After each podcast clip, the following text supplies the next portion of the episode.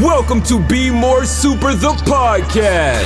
Up in the sky, it's a bird. It's a plane! It's Superman. An action packed podcast where we'll discuss all things entertainment. You're entertainment, the answer to are we alone in the universe? conventions, prop collecting, cosplay, interviews, reviews, and so much more. The show starts with host Brian Gardner right now. So, on this week's episode of Be More Super, the podcast, we've got a great guest. It's the third member, um, a third cast member I've had on the show from Day of the Dead. It's Miranda Frigon. Miranda, welcome to the show, my love. Thank you for having me. And uh, I've, I've, I've got to say, I'm very, very excited because Day of the Dead is probably one of my favourite shows to date this year. Um, I've already had Mike Dopud and uh, Natalie on the show as well. Um, and it's just fan- fantastic. And I've got to say, I haven't watched the finale yet. I'm going to watch the finale after doing this interview. So um, I'm poised and I'm excited. So before we we start chatting about that wonderful show, like I do normally, I want to check in and make sure you know everything's okay where you are, and and and you know how have you kept positive and moving forwards because I know you've got a, li- a little one, a four year old, the same as I, I've got a four year old and an eight year old, two girls. Um, I mean, how have you kept, you know, being positive and move, move, moving forwards over the last 18 months? Yeah, it's definitely been a challenge. It's probably been probably one of the hardest years of my life, as it has been for everyone. Um, but I think, you know, I I really work on acceptance and surrendering, and I think, you know, it's like yelling no at a war as opposed to taking it in, saying this is what happens, this is what this is what the situation is, this is where we're at, and so how can I move forward and still thrive in this type of um, environment? And um, I think the the key is really to surrender and to just wear your mask, stop fighting against it, and um, when you can't change what's happening outside of you, you have to change the inside. And so that's really what I've been doing, what me and my family have been doing is like, okay, this is the new normal. Instead of being angry, which a lot of people are and were at it, um, how can we live in a place of peace and gratitude for what we do have and that we haven't lost anyone, thankfully, to this. And um, yeah, just every day, just thanking the universe for our lives and our And and how have you coped with the little one dur- during the pandemic? Because um, I mean, she's only four, so I suppose at that age they're so resilient. They really are. Yeah, so last January, I had actually been gone for about five months uh, doing Day of the Dead and a number of other projects in a row. And two days after I got back was Christmas Eve. My husband got COVID. This was before the vaccine was ever out, and he was so sick. And then my daughter caught it, and then I caught it. So we were inside for 35 days. And uh, TV, which we didn't normally like to do for our child, was was our friend. Um, and you know, she's been going to school. Like we we've been sending her to preschool. That we test three times a week or a couple times a week, um, and uh, yeah, just creating our little bubbles with friends that we know are safe, and still trying to take her to a playground, just having the hand sanny handy everywhere we go.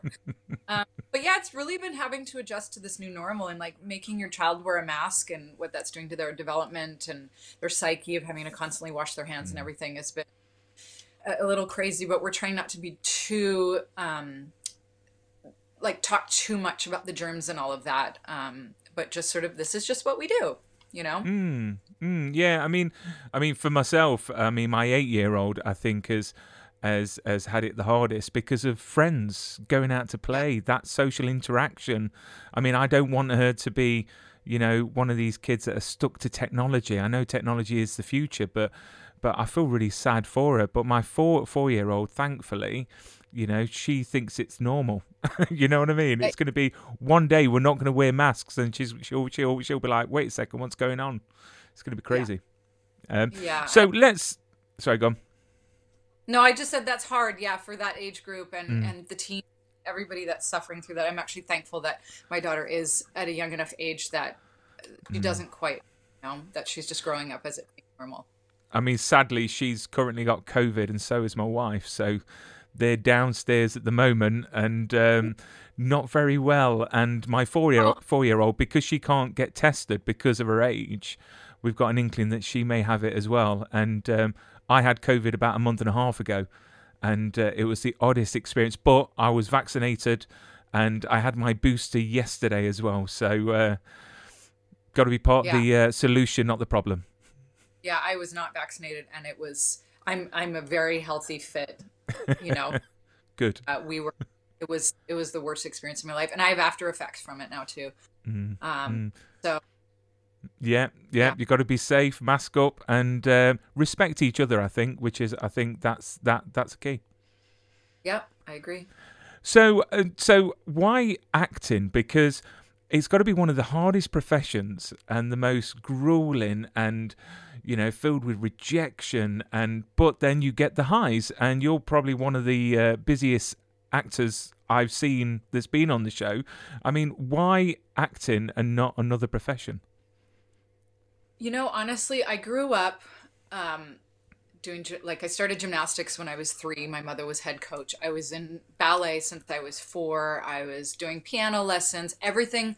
And I was the only child of four siblings that like wanted to do all of this. And um, of course, like my sister and you know, they, we all had lessons, but I was just like, I want to do that now. I want to do that now. I want to do that now. And everything was about just creating and and performing. And we were always putting on performances for my parents in the backyard. And um, I think since a young age, you know, when we used to have like non-digital like books where they said, "What do you want to be when you grow up?" I remember being little, and there was like lawyer, actress, singer. There was all these like different things, and I would always click off actress.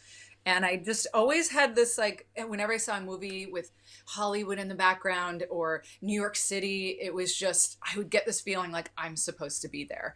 Um, of course, things have changed. Like when I was younger, it was like seeing the stars and I want to be on a billboard. Am I having a series in LA? And now it's like, I want to support my family. I want to do wonderful work and, and, um, have a voice in the world. Like it's all different intentions now, but I just love performing. I love mostly making people laugh, which is funny because I always end up in these very dramatic roles. But um, I think from a young age, I was just meant to perform. Mm. I mean, what was your biggest challenge start starting out? You know, in in in this industry. Yeah, um, I think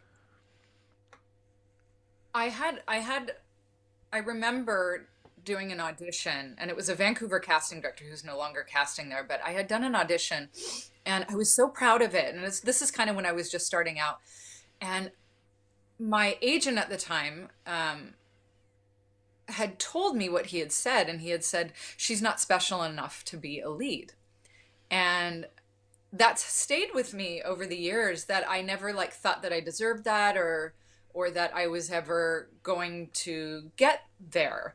And so um I think believing that my identity was my identity was wrapped up in what others thought of me and getting outside validation was probably the biggest challenge, but also an, a, a wonderful, beautiful struggle uh, that I had to go through to realize that the only way to get through this industry is to really learn how to love yourself because you're going to get mostly no's. Um, and I'm okay with that now. Like, when I used to book a part, I'd be like calling everyone I knew. I was like so excited, but then it was equally the drop off when I would get the no. You would just base your self worth on whether you got the part or not, and um, that was really challenging. Um, and I think I've done a lot of personal growth work over the years to just sort of Uh, find myself and what's unique and special about me and love that and love that part of me and know that every audition I'm doing, I'm bringing a bit of myself to. And if they don't if they don't give me a yes, it means it's someone else's turn and there's just something better around the corner for me. So just having that mentality and growing into that, but it's taken 30 years to get there, you know? I mean, do you get any feedback? You know, from auditions, you go go for a part, and say if you didn't get it. I mean, do you, do you get any feedback on why? You know, when I was younger, it, it used to be a big thing to ask for feedback from a casting director, um, just to see like how did I do. And now I don't, I don't, um, I don't ask for feedback because I I know that if they're interested, then I'll get a phone call. Um, Yeah. and so, yeah, you can request feedback, but now with all this self taping instead of actually being in the room, um, s- some people's tapes don't even get watched. Like we don't even know. So I just do my best work, I throw it out there, and you forget about it and move on.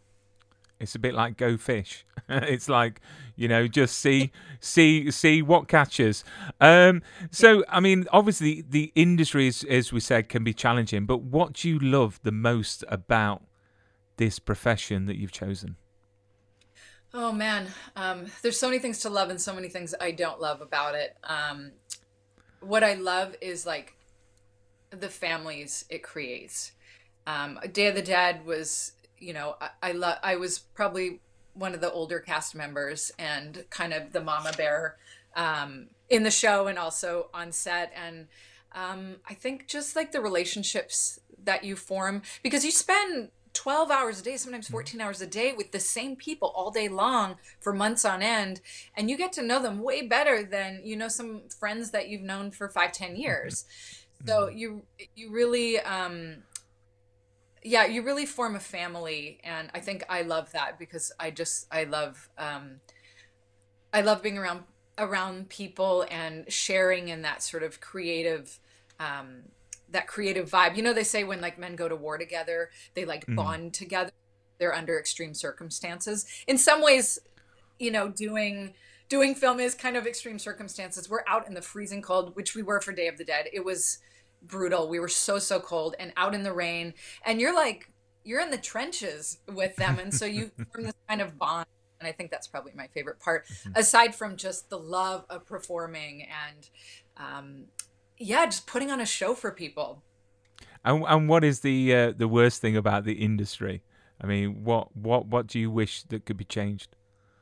Yeah, so I think, I mean, I wonder sometimes why we're made to work for 12, 14 hours. I mean, I know why it's money and, and all of that, but I look at like the crew that sometimes has to be there before we're there and often after we're gone and having to drive home in horrible conditions and um, and that you know a lot of them can barely hang on to their relationships it's not really an industry that um, is great for family life for having children and it doesn't it's not really uh, compassionate to that. And it's sad because we want to be in a good headspace and be not stressed to be able to like perform and do good work but you know it's exhausting. It really is. And not just for us but crew members specifically. I mean they're they're at the grind all day long and i just i wish we could do an eight hour day but Richard Donner um, said in, in an interview in England when he was filming Superman the movie, they they would only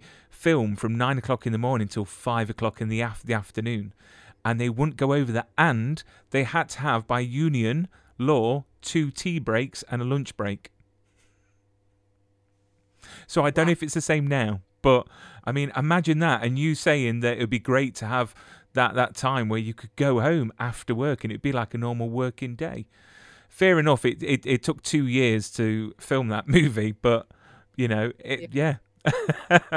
so um, obviously, um, you know, be, being an actor, uh, you know, we've talked talk, talked about the rejections and the hard work, but I want to talk about Day of the Dead because so yeah, so I had Chris Christopher Russell on the show, and I've got to say, uh, he's definitely a, a genetically blessed human being. Um, literally perfect in every way. Um, I think I think I had a bit of a man man man crush myself, to be fair. Um, so so if you could tell all our super viewers and list listeners a bit about the show, who you play, which I think is an awesome character, uh, a bit about Day of the Dead.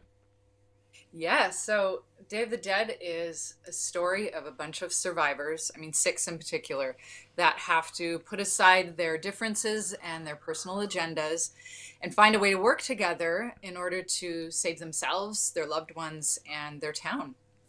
Mm-hmm. Yeah, and I mean- and and it is just an awesome show from the beginning up to now. As I said, I haven't seen the finale yet. But what attracted you to the role of Day of the Dead and a zombie series? Yeah, so I had auditioned like a long, long time before, and uh, it's interesting because I had seen the breakdown, and I was like, "Oh my god, I love, I love this!" And um, they were uh, they didn't really bring me in for the role. Um, and I had seen the Paula Bowman character, and I was like, "Ooh, I, I would love this," but I was like, "Oh, they're probably not looking for me." Um, anyway, I taped it, and I, you know, I had the Sarah Palin glasses, the Sarah Palin look, and I, um, yeah, I put it out there. And then months later, when I was in Vancouver doing another film, actually with Chris Russell, um, we were doing a, a, a Hallmark movie together, and I was peeking over his shoulder and I saw Day of the Dead in his email and I was like, oh my gosh, are you on hold too? Because I was on hold for the role. And uh, anyway, we ended up booking it together when we were on that movie. But I've digressed. You've you asked me uh, what drew me to it. The character, I mean, the writing was like Jed and Scott were are just incredible writers, and the humor and the wit and the um, the social commentary in in the show.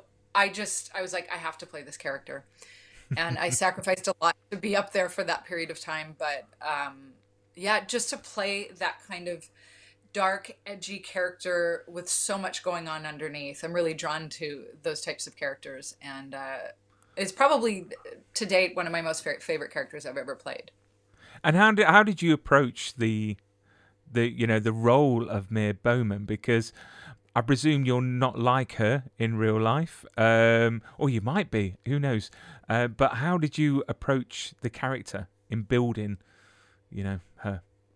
So there's always, I think, an element of ourselves in characters, and I, I do often play very strong, demanding characters, and I have that in me. Um, I'm one of those people that has no problem with confrontation. Um, I'd take on a 300 pound dude in a dark alley if if he was messing with me or someone I love, and like delusionally think that I could take him down. uh, so I have that kind of like Chihuahua small person complex where I'm like, I'll just go after you. Um, so I definitely the determination uh, that that mama bear protectiveness that's all in me. And so i was able to like unleash that in paula. Um, as far as like the research that went into it i i loved the dialogue. And i think just getting that in my bones and um, deciding what was going on because I, I think there's always underneath dark characters there's always an onion to peel. There's something that's happened, there's some sort of trauma. And it's like that in real life too. Anybody who's got that darkness, we all have our, our stories, right? And so I was mm. so interested in Paula's story. And after talking with Jed and Scott and kind of developing that more, um, yeah, getting to play almost this, she's this antagonist villain of some sort in the beginning and this like intractable stereotype that's like right wing, gun loving and when she starts seeing how her view and her politics are, are um, affecting the life of her son and the world around her, um, she's really forced into this awakening into why she got into this in the first place. And I think it's such a beautiful shift in the character, and she really like has a, a beautiful character arc. Um, mm. So it was really fun discovering that along the way, and you kind of like discover it as you're going too. You show up on the first day thinking, I got this character, and then you discover more and more every day.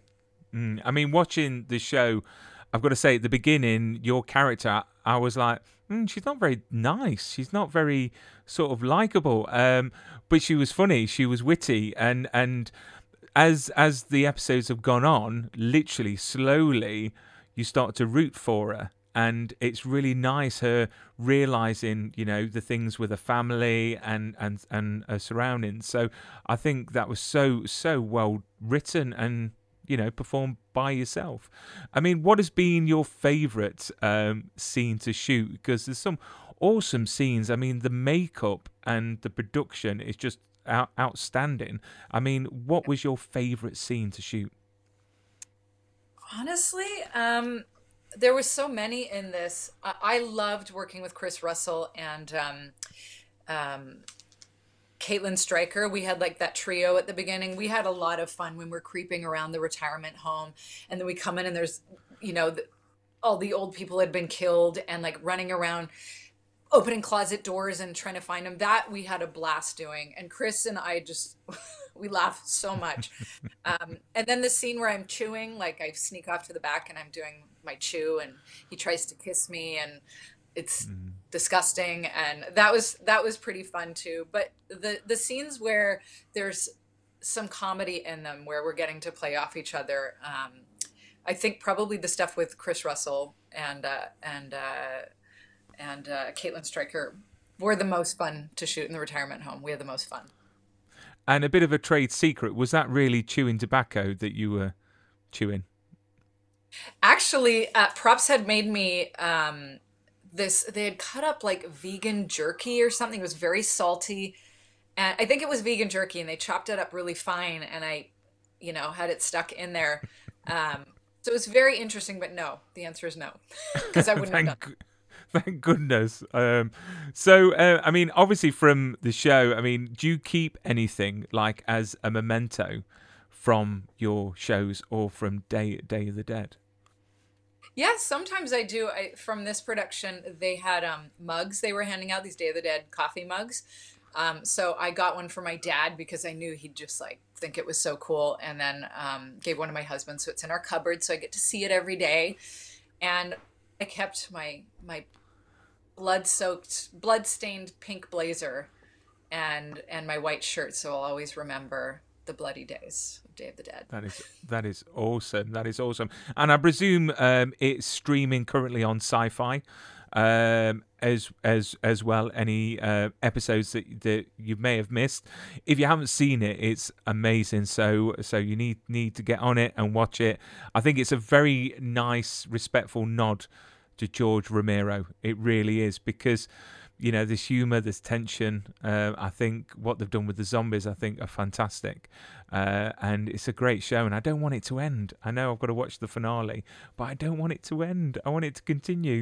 Um, but obviously, um, I mean, talking about your acting, uh, you're also a singer and song songwriter, and um, I've got to say, um, your your your latest song, which is "Any Kind Kind of Love," which is available now.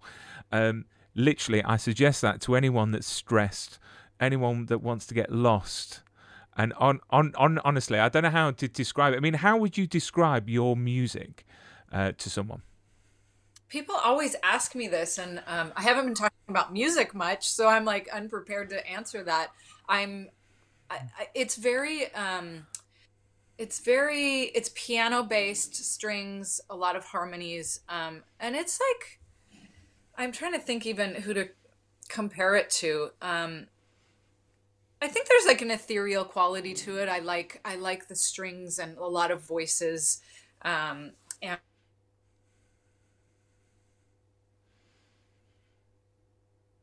my producer had two pens and he was like knocking on the wall on a, one of my songs called "A Little While" and just like doing this. Um, so I'm not doing a very good job, am I, of explaining my music? to be honest, for, from my opinion, it's got a bit of a country sort sort sort of uh, interesting. style style to it, but not like you know your honky tonk sort of. It's got a very um, nice sort of. I don't know. It's not like LeAnn Rimes or anything like like, like that, but it's just fun fun fantastic. And you you you released a, a an an EP, um, which was called First. Which Yeah. again, invisible on that is just a fantastic song.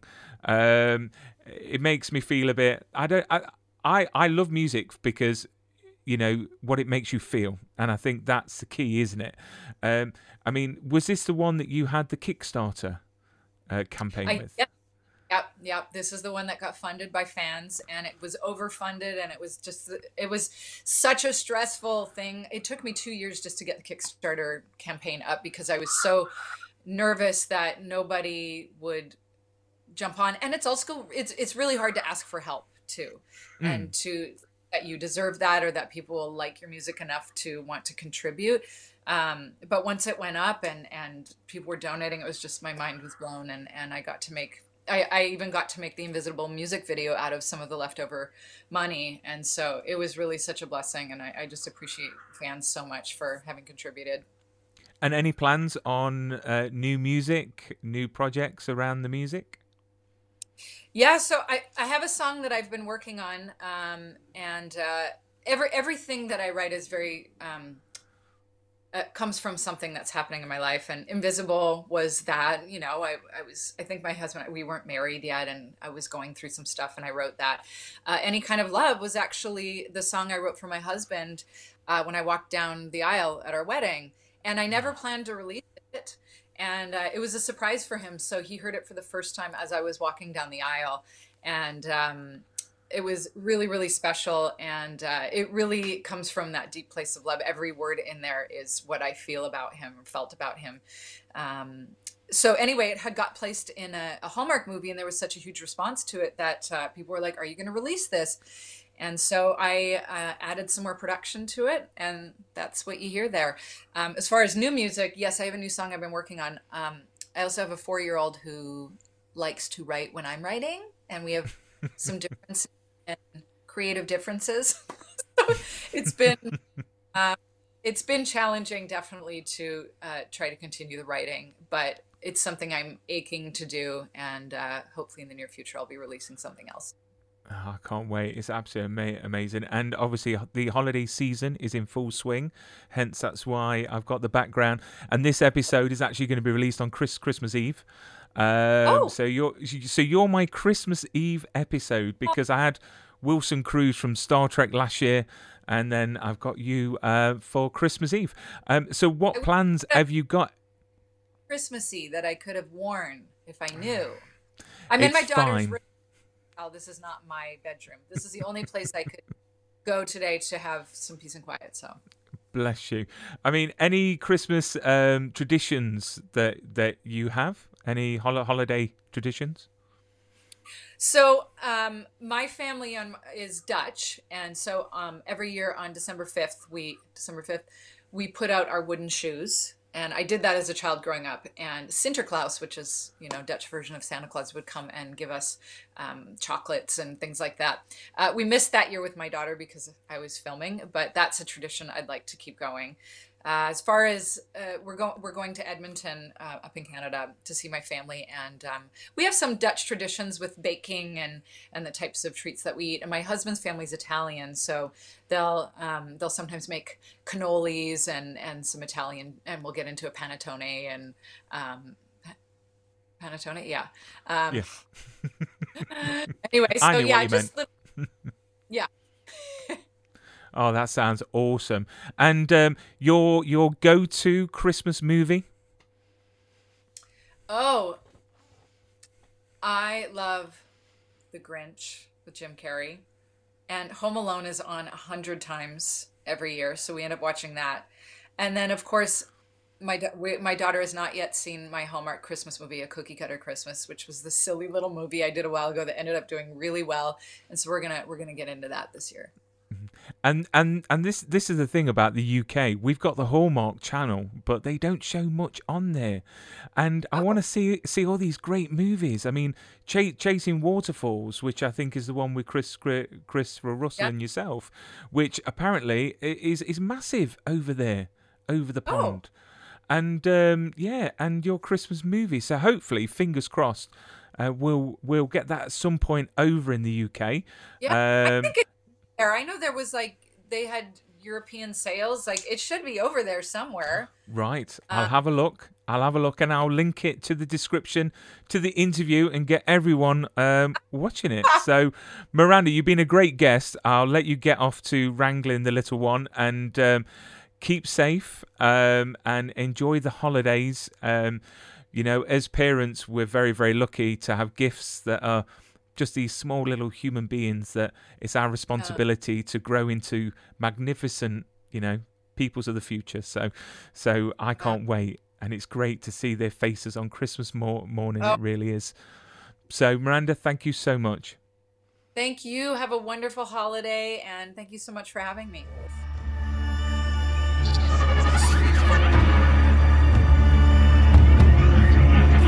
You've been listening to Be More Super the podcast. It was kind of a crazy fun experience. I love the show, guys. You're awesome. Listen, my whole family loves it, man. If you enjoyed this episode, be sure to hit the subscribe button and share with your super friends. In my world, it means hope.